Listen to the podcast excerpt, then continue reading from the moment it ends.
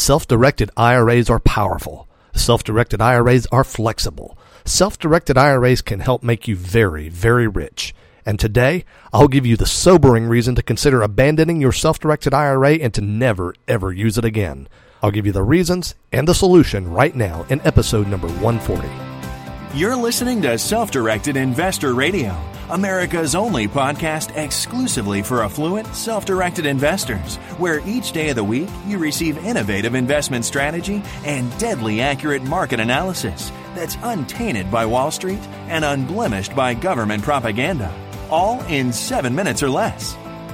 Coming to you now from iTunes, Stitcher, and SDIRadio.com, here's your host, Brian Ellis. Hello, SDI Nation. Welcome to the podcast of record for savvy, self directed investors like you. My friends, I'll do it again today. I'll bang the drum on the risk of prohibited transactions and why those of you who are doing real estate transactions or investing in nearly any non exchange traded assets are taking a huge, unnecessary risk by sticking blindly to the use of your self directed IRA. But first, holy cow, people. Clearly, a whole lot of you are interested in owning some cash flowing rentals. Registrations for this week's webinar about that topic have absolutely blown up. Here's the deal. I found one of those gold mine type of opportunities. A very successful real estate investor owns a portfolio of over 50 properties, but he's in a serious legal dispute with his business partner, and their mediation requires them to liquidate these properties quickly. That's created a huge, wonderful opportunity because, folks, there are some incredibly solid cash flowing deals in this group. I'm talking about opportunities for properties that can be bought in the mid $50,000 range that are collecting rents of 750 to $800 a month. And for reasons I'll explain to you on the webinar this week, tenants tend to stay in these properties for three to five years each and never, ever miss payments. It's a beautiful situation. Anyway, the bottom line is that even after expenses and reserves, most of those 19 or so properties I picked out of that portfolio are still yielding 12% cash on cash, and sometimes quite a bit more. Several of those properties are already gone, as some other smart investors like you have already jumped on them. So we're down to somewhere around 13 remaining as of right now. Bottom line, you'll need to act quickly if highly cash flowing property, fully managed with very long term, low maintenance tenancies, is something that appeals to you. The webinar where I'll tell all of you about this as a group is this week, and you can get the free registration link by texting the word top picks to 33444 right now. I'll give that to you again in just a minute. But also, if you're an existing client of mine and you'd like to chat with me personally about this before the webinar, you know I'm happy to talk with you as existing clients get first shot at everything. If that's you, just go to sdiradio.com slash consultation and set up an appointment time and I'll be glad to talk with you. And if you're not an existing client, please be sure to join me on the webinar. Register by texting the word top picks, spelled T-O-P-P-I-C-K-S with no spaces, to 33444.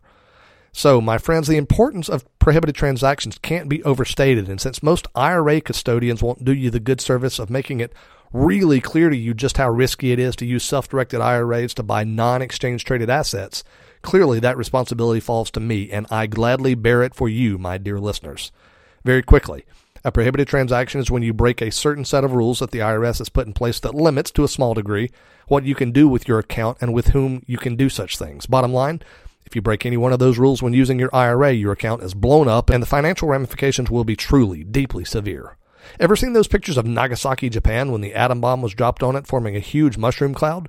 It's the financial equivalent of that. It's a disaster if you commit one of these things with a self directed IRA, and it's entirely plausible to lose half or more up to the entire thing due to taxes, penalties, and interest. It's an absolute disaster, and there's simply no easy way to get any grace from the IRS to fix your mistake. With few exceptions, once you've screwed up and Uncle Sam finds out about it, then it's as if your house is already on fire and there's no way for you to buy insurance. You're screwed. Here's an example. There's a pending bankruptcy case involving a person named Donald Rogers. Rogers filed for bankruptcy, and given that he has a self directed retirement account, the bankruptcy trustee, the person who's trying to take away Rogers' assets for the benefit of creditors, he promptly inspected the account for prohibited transactions because if you commit a prohibited transaction, then your account is no longer protected from creditors. So that's one of the downsides of committing a prohibited transaction. Suddenly, your IRA is up for grabs by your creditors. And as it turned out, Rogers really appears to have committed prohibited transactions. Some really obvious ones. Things like he lived in the property owned by his account. He bought a boat using the funds in the account and used that boat for his own pleasure.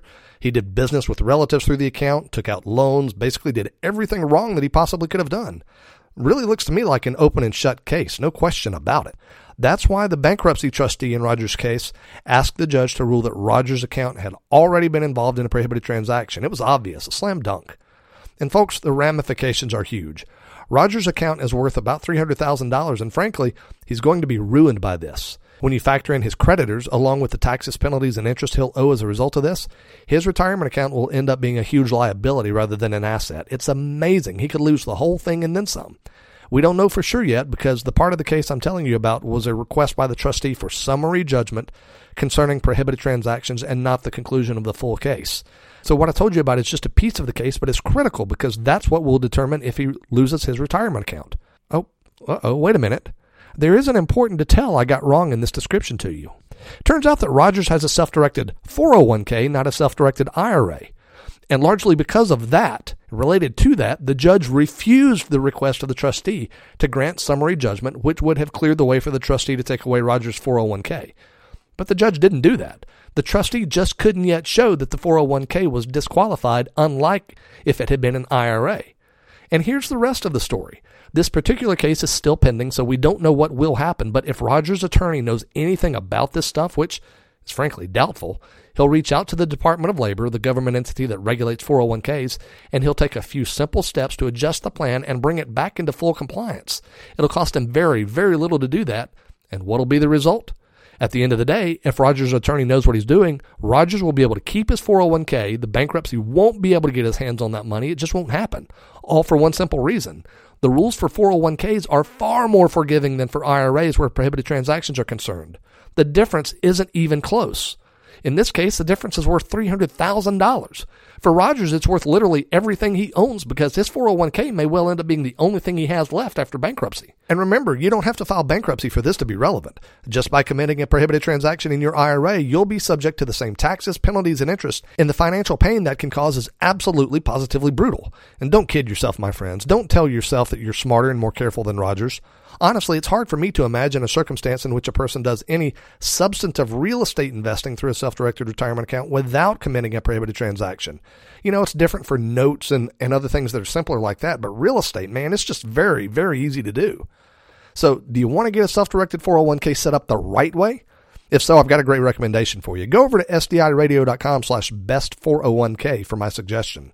So, the moral of the story my friends, if you qualify, you absolutely should use a self directed 401k rather than a self directed IRA. There's just no counter argument to that.